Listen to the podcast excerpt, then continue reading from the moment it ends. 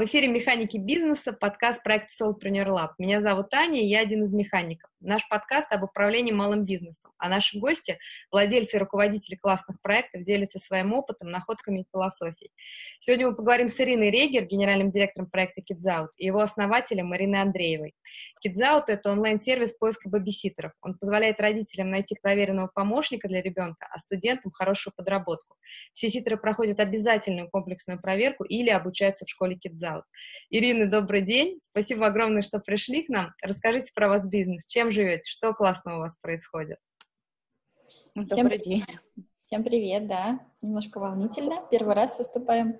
Ну, про наш бизнес вы основные вехи сказали о том, что у нас есть крутой сайт, где можно найти человека здесь сейчас в прямом эфире, если вам нужно ненадолго отлучиться, и это отличная замена для няни, это более выгодно, это более мобильно и гибко, когда у вас возникает неожиданная потребность в таком человеке.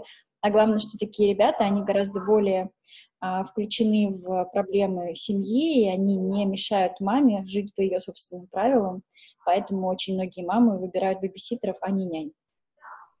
А расскажите, на каком этапе сейчас у вас проект? Что у вас прям происходит сейчас такого самого, самый сок? Ну, происходит, как у всех IT-проектов, переработка продукта. Это какой-то бесконечный, бесконечный процесс, когда мы улучшаем продукт э, для того, чтобы он был более удобные, понятные для юзеров. В очередной раз мы сталкиваемся с тем, что показываем каким-то крутым нашим знакомым менторам продукт и говорим, ну вот же, вот же, уже сделали, все же понятно, идеально. Говорит, нет, я ничего не поняла, пока ты мне честно не объясняла. Поэтому работаем над э, понятностью интерфейса и самого продукта, поскольку основная боль, с которой мы работаем, наверное, это наша боль, не боль наших клиентов, с тем, что а когда мы пришли, рынка бэбиситеров не существовало. Были, был рынок нянь, был рынок временных нянь, но мы предлагаем что-то совсем другое. То есть э, очень многие люди, не вникая в суть продукта, знакомятся с нами и считают, что они все поняли. Но на самом деле они понимают только через большое длительное время, когда они глубоко и долго им пользуются продуктом.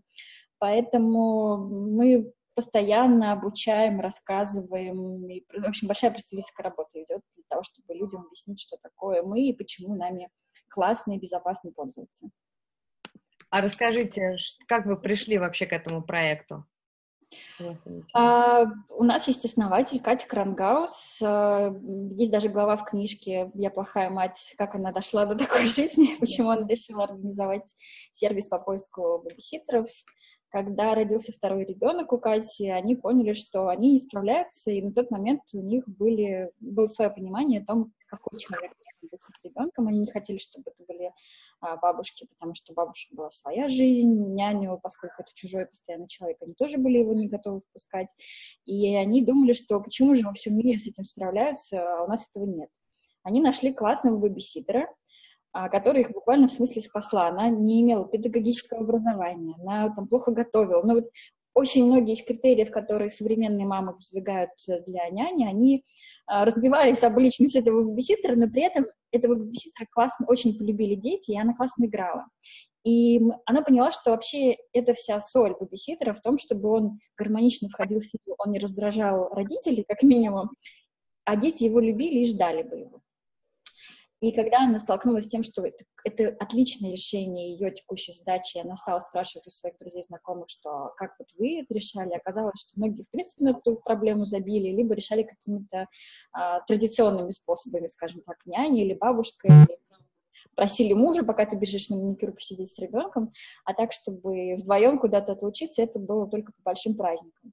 И она пригласила психолога Андрея Матвеева, который создал программу вместе с Катей, куда они внесли все критерии, которые им казались важными для а, работы бэбиситера. Эту программу мы за 4 года очень сильно проапгрейдили, то есть какая-то соль осталась, но очень многие вещи мы как раз, собирая обратную связь от наших клиенток, мы видоизменили. И вот родилась эта школа, и после школы мы стали думать, что этих людей нельзя трудоустроить через группу в Фейсбуке, как мы сначала делали, а необходимо делать полноценный сервис, где человек, когда он будет э, заказывать такого бэбиситера, он сможет впоследствии оставлять отзывы на него, чтобы все видели, сколько людей к нему пришло, как часто к нему обращаются, и все эти показатели, они тоже работают на доверие к такому человеку и к самому сервису.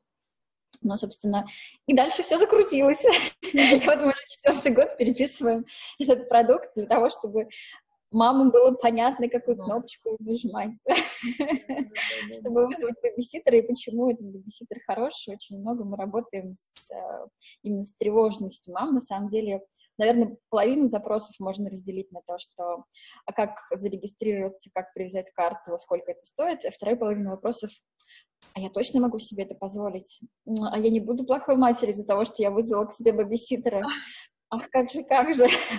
И мы занимаемся психотерапией, рассказываем мамам, что да нет, все в порядке, наоборот, это классно, потому что если вы можете два часа уделить себе, вы гораздо более окрыленные, свежие, вернетесь к своим детям, и, и им будет классно, и вам классно, и, там, и мужу будет классно, и бэбиситер заработает. В общем, давайте творить любовь и мир в этом мире.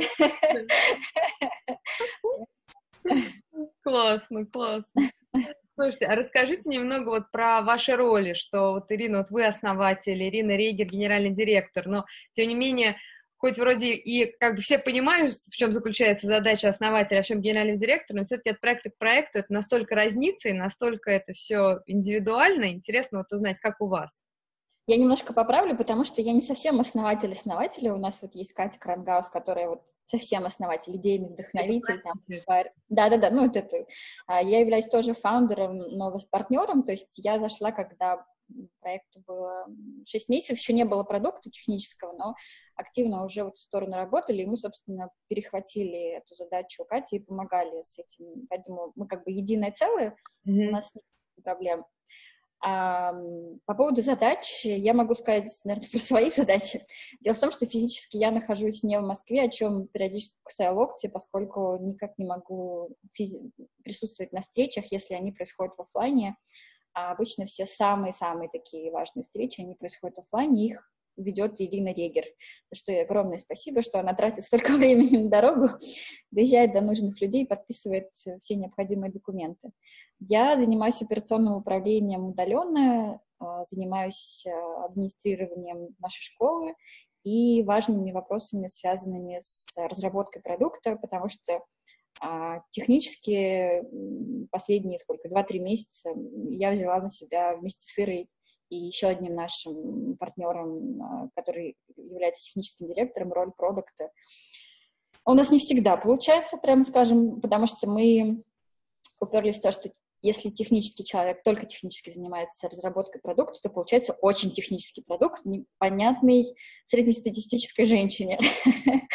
А мы такими являемся, ну, плюс-минус мы с Ирой, э, среднестатистические женщины, которые понимают э, то, что они могут понять из работы сайта, телефона, установки приложения, и мы периодически нашего технического директора, который очень футуристично мыслит, сносим на какие-то более земные орбиты, чтобы было понятно, что же мы делаем там. Вот, э, поэтому роль продукта и, и, и школьное направление, ну, какие-то операционные задачи. Вся остальная текучка, она вся на плечах Ирины Регер.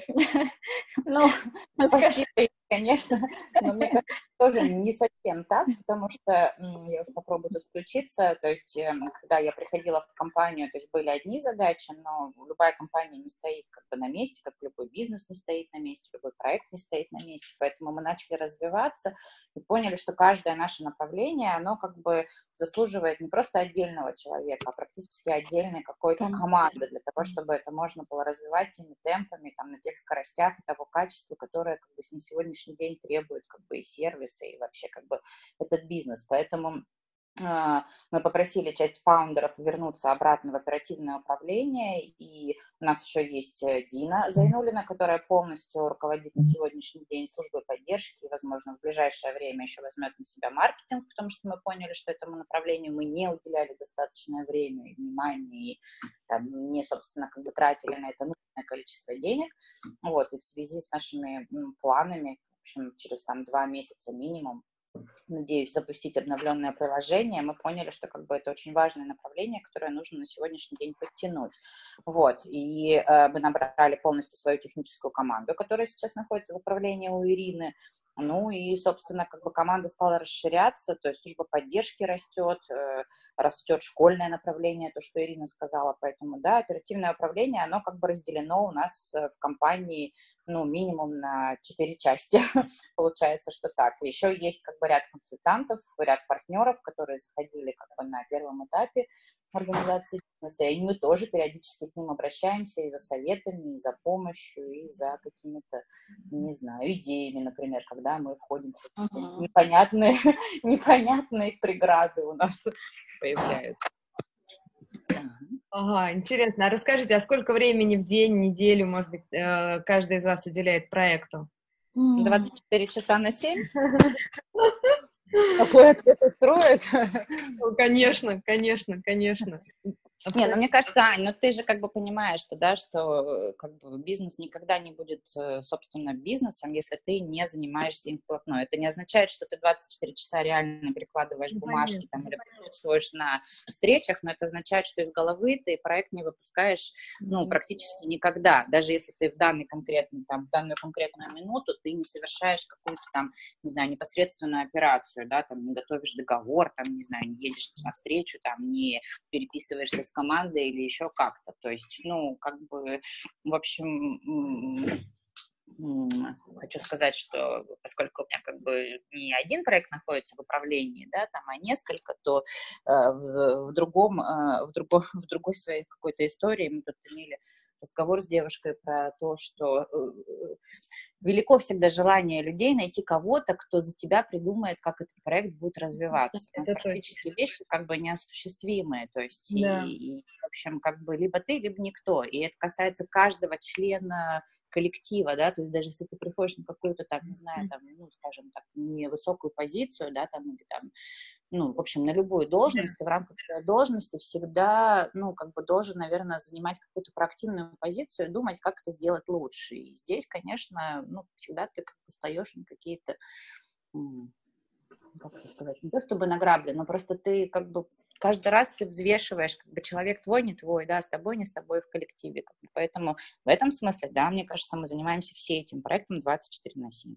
Даже те люди, которые как бы сегодня не находятся в оперативном управлении, я уверена, что они точно так же думают про этот бизнес. Болит голова, да. Ну, в хорошем смысле у них болит голова, да. Я надеюсь, что у них тоже болит голова. Ну, каждый в своей работе, которую вы делаете для проекта. Нравится? Да, какие всегда же есть какие-то части, которые нравятся. Я отдельно спрошу, какие не нравятся, потому что те, которые нравятся, то нравятся. Но я бы сказала, наверное, не про вещи, которые нравятся, потому что мне в целом нравится все, что мы делаем. То есть мне нравится ставить задачи, выполнять их, когда эти задачи еще имеют должный эффект, это очень здоровско.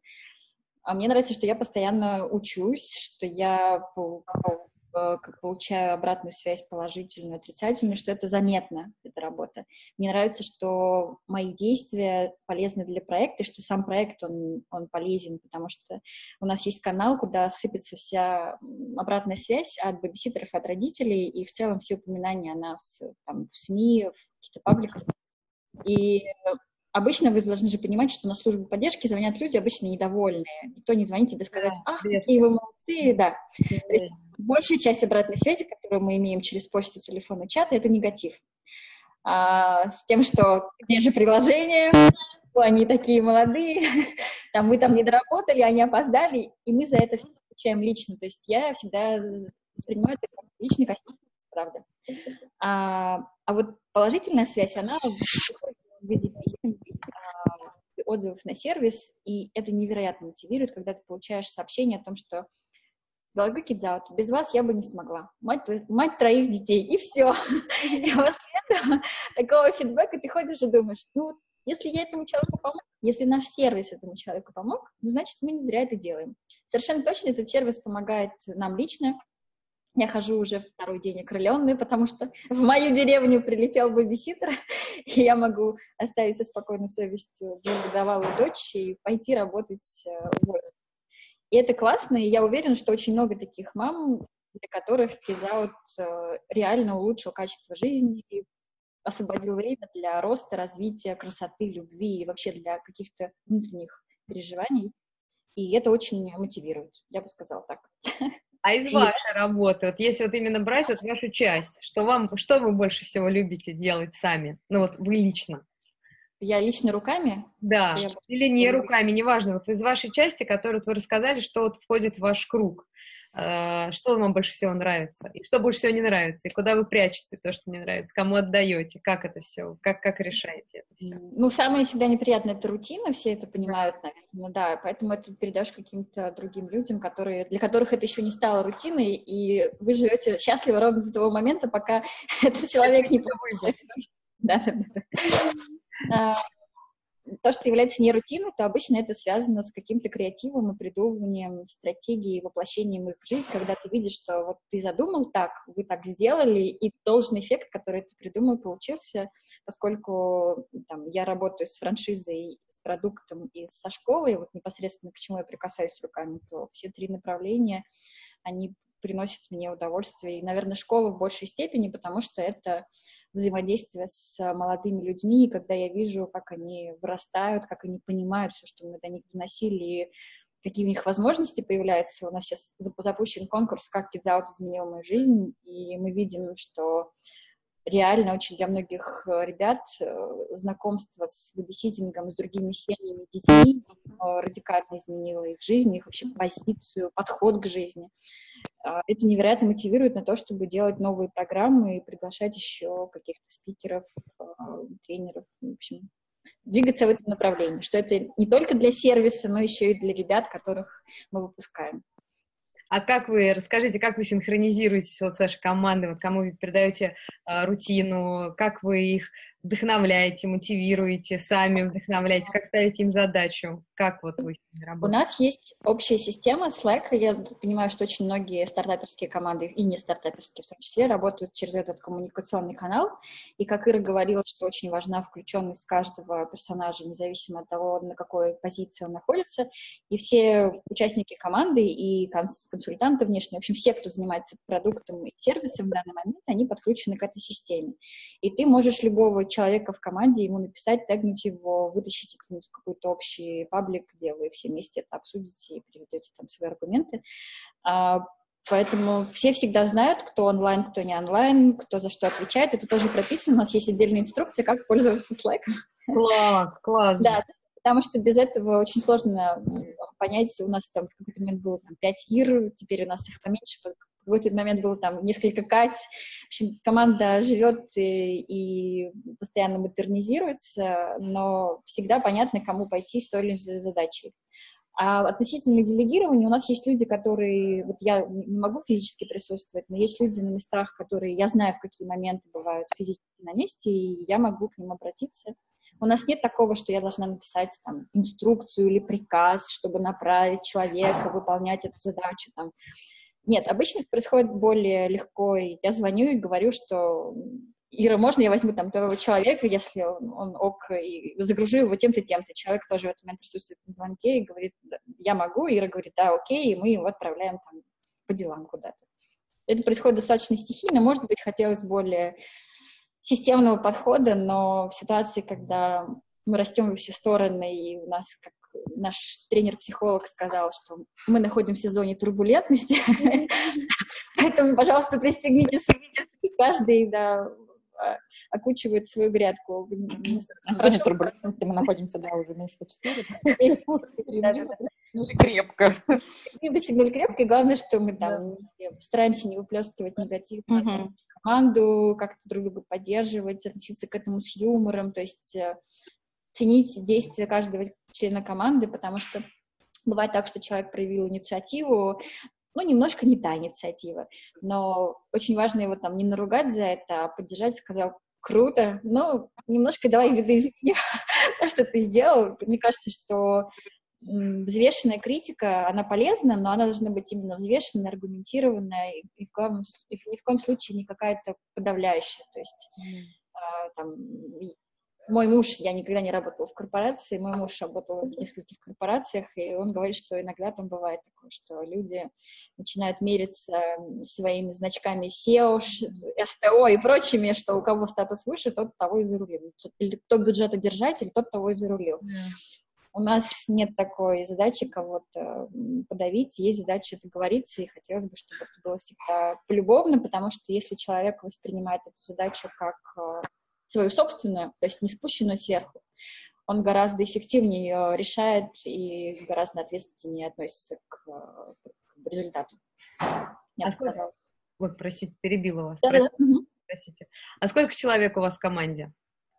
А у нас люди, которые находятся в штате, это группа поддержки, э, они все в штате. Есть команда техническая, они находятся у нас э, на договорах по оказанию услуг, потому что на самом деле мы их собрали, сколько уже, месяца три? Ну, почти три месяца, да. Почти три месяца, да. Да, если считать от первого человека, то три месяца. Мы просто наращивали это, они как бы поступательно, то есть мы думали, что сначала нам хватит двух, потом поняли, что-то было на аутсорсе, потом мы снова как бы поняли, что нет, здесь нам нужен человек, который будет там а, полностью весь рабочий день уделять только нам и как бы только нашему проекту. Ну и таким образом мы добрали, да, вот уже, наверное, три месяца мы работаем.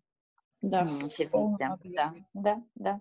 Достаточно много. Ну, то есть, как бы, часть людей у нас есть как бы в штате, часть людей есть на аутсорсе, часть компаний там оказывают нам услуги там, там бухгалтерскому сопровождению, там, условно, по юридическим каким-то вопросам, mm-hmm. какое-то консультирование мы получаем, ну, как бы у внешних организаций. Mm-hmm. Но вот то, что как бы хотела продолжить еще Ирину мысль, да, вот, не знаю, про то, что как бы мне нравится в любом проекте, mm-hmm. как бы, а в данном, в данном случае, мне кажется, я это получаю с лихвой, что очень-очень разные люди, то есть, как бы, это всегда очень круто. Мне кажется, что команда бежит вперед классно, когда у тебя рядом работают люди совершенно разных там по ритмов, разных каких-то характеров, разных каких-то установок, то есть при этом они все как бы разделяют общую цель. Мы вот буквально с Ириной, наверное, день-два да, назад говорили про то, что у каждой как бы разный подход. Вот я, например, там люблю бегать как спринтер на короткие дистанции, мне mm-hmm. нужна как бы короткая цель, ее понимание, как бы, и чтобы мы ее достигли.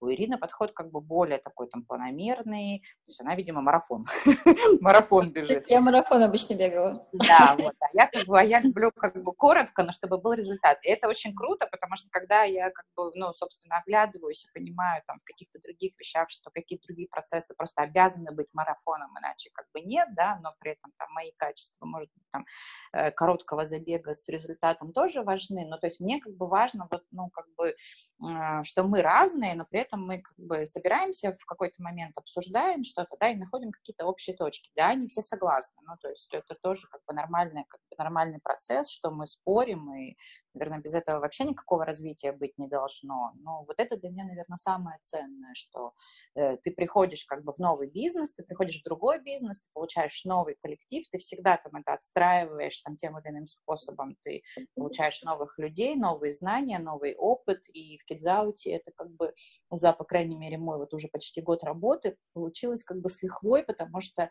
мы начали наращивать объемы, то есть мы, у нас команда растет, у нас соответственно, как бы проекты растут и внутри, как бы и в горизонте, да, и в, и в шире. Это, конечно, очень круто. Вот как-то так, наверное.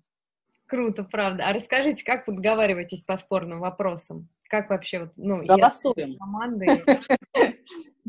Голосуем.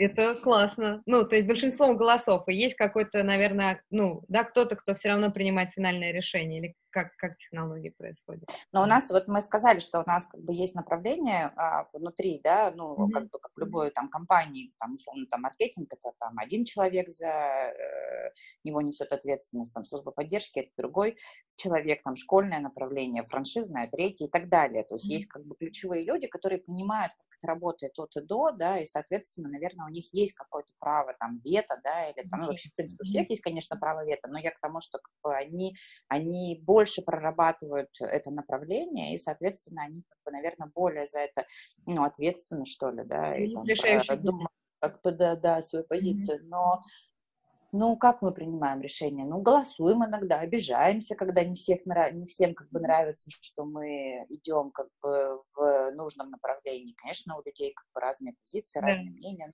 Но, но, но, но как без этого? Ну, мне кажется, что без этого ни один процесс не может как бы развиться, это как бы нормально, то есть тестим, что-то мы проверяем, то есть есть еще, наверное, одна как бы очень важная вещь, mm-hmm. что мы в компании можем что-то быстро проверить, да, там какую-то гипотезу, там, в технической части, там, да, в принципе, в школьной части тоже, то есть посмотреть, как это идет, и посмотреть, кто прав, кто не прав, там, да, в поддержке также, то есть какие-то алгоритмы мы можем перепроверить. И, в общем, в этом смысле как бы всем, по-моему, комфортно, что мы даем друг другу право на ошибку. Ну, надеюсь, конечно, не фатальную, но до фатально не доживем, потому что нас много.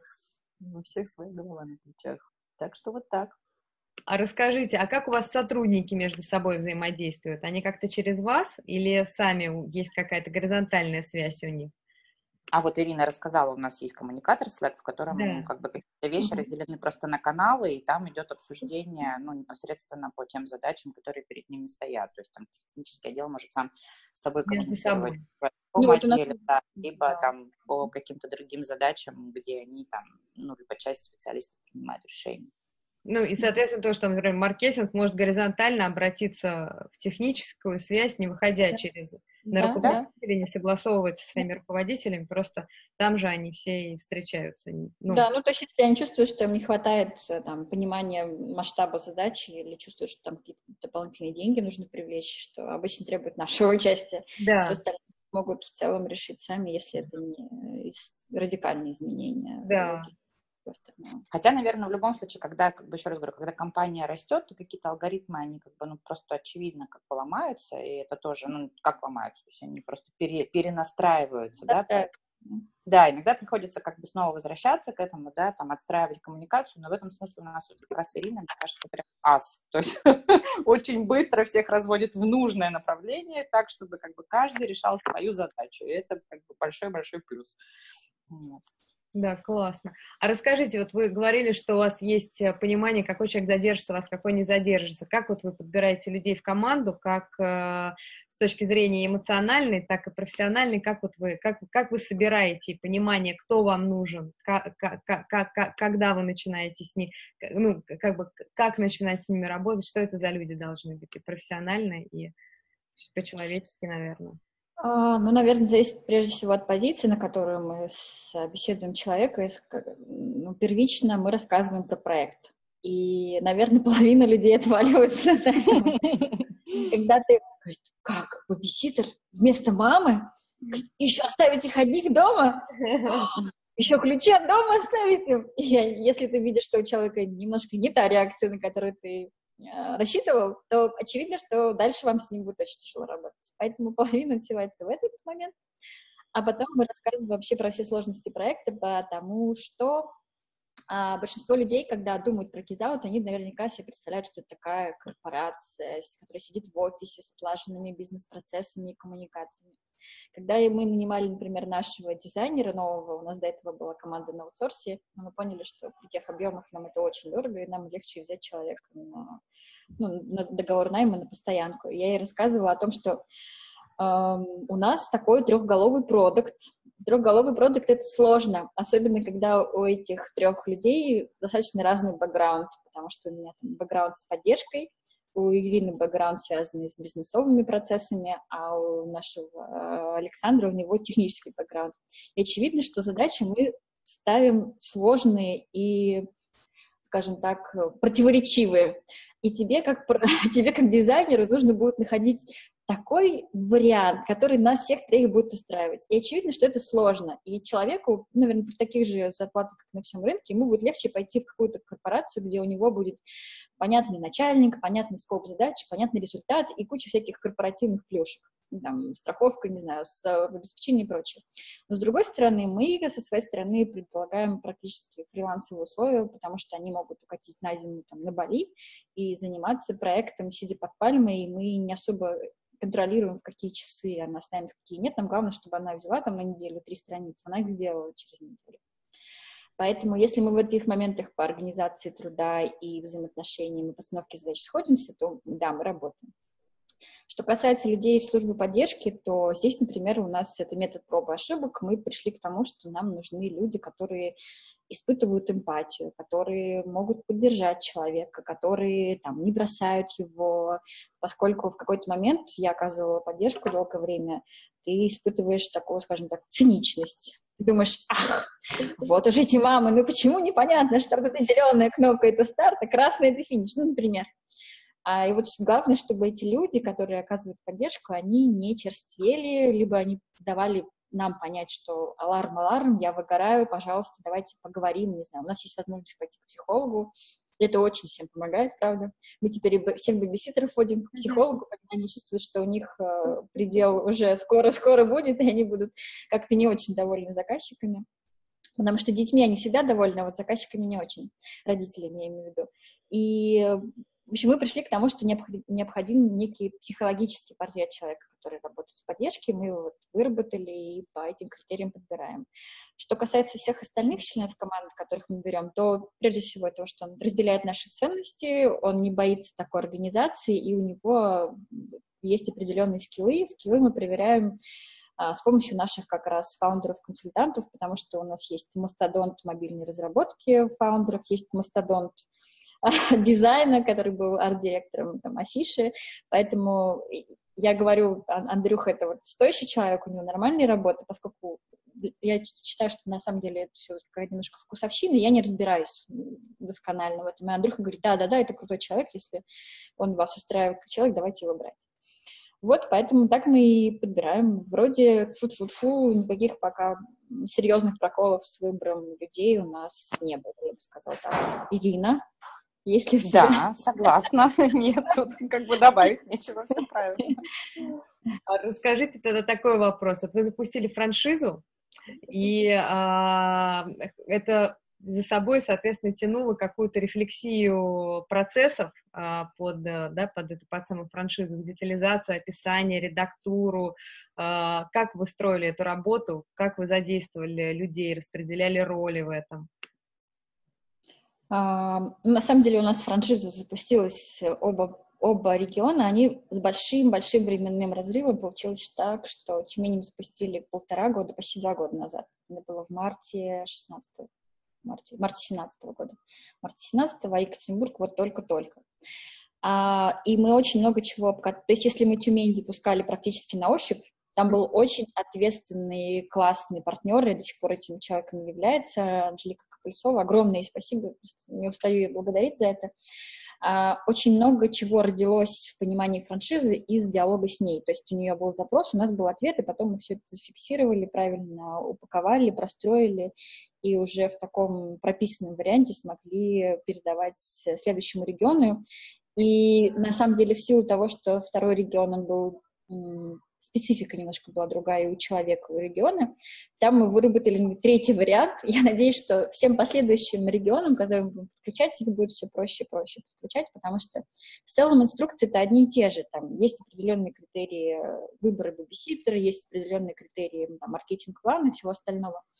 Но то, как человека как раз на это там, замотивировать, э, рассказать, на какие места э, выделить свое внимание, это, конечно, опять рождается из личного диалога. То есть сухие инструкции, если отдать, это ничего не даст. Это совершенно точно мы уже Проходили. А, да, мы уже это проходили, да. Поэтому, во-первых, нужна постоянная поддержка, консультации в режиме реального времени по всем вопросам. И люди, на самом деле, когда стартуют, у них очень много неуверенности с тем, что правильно ли я делаю, даже несмотря на то, что у них был там руководящий опыт, опыт работы с возражением, они все равно расстраиваются, они видят, что эти инструменты, которые вроде как были эффективны там, у предыдущего сотрудника, они у него не работают, и тут только проговаривание, подключение всех сторон, чтобы а, мы со всех моментов могли это рассмотреть и сказать, где правильно было, где неправильно, и где просто, просто не расстраивайся. Просто так бывает, это жизнь.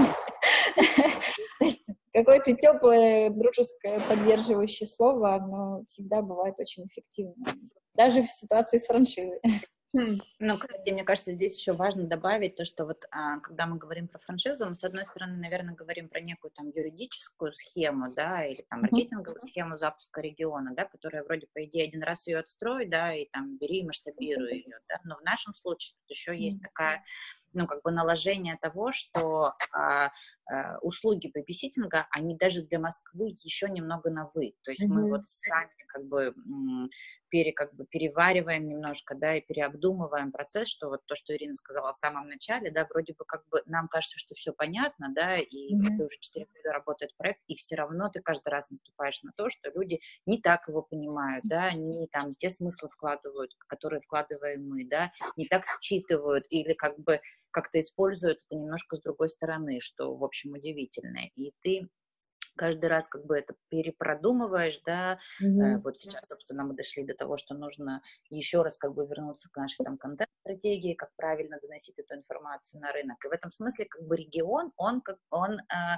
тоже является первопроходцем, то есть мы мало того, что не знаем людей, которые живут в этом городе, да, или там в этой области, и мы надеемся на то, что люди, приходящие к нам по франшизному запросу, они как бы лучше, чем, ну, как бы лучше нас представляют, да, там свою аудиторию, чем, собственно, там, не знаю, город город живет, да, там, чем он дышит, какие там люди, какие там мамы, какие там дети, там, что для них там сегодня важно, нужно и полезно. То есть мы от них э, ждем вот этот фидбэк, да, какую-то обратную связь про, про то, кто они, что они. Mm-hmm. С другой стороны, как бы мы понимаем, что мы вместе с ними заходим ну, как бы на некое, на некое новое поле, да, то есть, да, они к нам пришли, потому что они что-то про нас слышали, где-то про нас читали, считают, что такая услуга должна быть, ну, то есть мы сначала им объясняем, кто мы и что мы на самом деле, да, а потом как бы с э, ну, как бы вместе с ними начинаем как бы это рассказывать аудитории. Поэтому я думаю, что процесс запуска франшизы это вот для нас ну, такая как бы вот э, история немножко в этом сложная. То есть ты не просто взял какую-то схему, там бизнес-схему mm-hmm. и ее там, имплементировал там, не знаю, на какую-то другую территорию. Мы, в общем, оказались вот в таком процессе. Ну и здесь, кстати, очень, мне кажется, неплохой пример того, как мы набираем людей в команду. Вот то, что mm-hmm. Ирина рассказывала сейчас там про как бы, первого человека, про руководителя Тюмени, да, и про то, что как бы это был самостоятельный игрок, э, очень как бы 嗯。Самодостаточной, и все ее инструменты, которые она применила, да, они как раз для нас как бы немножко там проложили эту тропинку, да, то есть мы поняли, как мы там что-то попробовали. И на сегодняшний день мы как бы готовы, ну, как бы мы обсуждаем в команде, чтобы именно она и возглавила для нас это направление. То есть мы, mm-hmm. по сути, ну, наверное, где-то можно сказать, что мы подготовили этот, mm-hmm. подготовили как бы еще одного там сопартнера или сотрудника, там, я не знаю, как это называть, который полностью возьмет на себя, надеемся, это направление. Если мы сейчас там сможем договориться, сможем отстроить эту схему. Но это все живой процесс, как, наверное, везде. Yeah. Процесс каких-то полу, ну, в смысле, не полу, а договоренности, которые отстраиваются в работе. Правильно я понимаю, вот. что франшиза это некое такое стратегическое у вас направление? То есть вот да, это, куда вы да. хотите двигаться, и то, что, собственно, наверное, составляет какую-то стратегию. Или не только это? И... Не только. Не только это, но это, не правда, такая очень-очень-очень-очень длительная история. Это как бы семена на несколько лет вперед, чтобы они проросли и, и, и все бомбануло одновременно. А расскажите чуть-чуть, где вы видите проект через пять лет? Как вот вы себе, как вы хотите, чтобы это все было? Ой, в СНГ, в том числе, кстати, про франшизу. То есть, когда мы говорим про франшизу, мы не только говорим как бы про Россию, это тоже для нас Э, и они, э, как бы некоторая удивительная как бы история, потому что запросы приходят не только как бы из там крупных или там не крупных городов российских, да, да они приходят там и из Украины, там и из там не знаю Польши, из США в том числе, что а. как бы удивительно, что там, по-моему, этот сервис как бы развит, ну и так далее. То есть мы видим, что мы большие через пять лет. Классно. Слушайте, ну я вам желаю успехов, добиться всех этих вершин обязательно. А, вы очень какие-то искренние. Спасибо вам огромное за этот искренний разговор. С вами было очень интересно. Спасибо вам огромное. Спасибо. И Всем вам пока. спасибо. Да, пока.